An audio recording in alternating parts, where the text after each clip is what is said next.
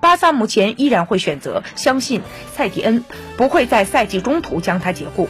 巴萨高层认为，尽管现在落后皇马一分，但球队依然有希望赢得西甲冠军。他们希望队员们能够重新的振作起来，为了冠军而去努力。不过，塞蒂恩的帅位目前也只能维持在本赛季结束，下赛季他能不能继续的留任，还要看他的成绩。如果他没能为巴萨赢得任何冠军，赛季四大皆空的话，那么有关他的未来的争论就会开始。目前，巴萨在多赛一轮的情况之下，在西甲积分榜上落后皇马一分。只要皇马本轮能够赢下赫塔菲，就能将两队的积分差距拉大到四分。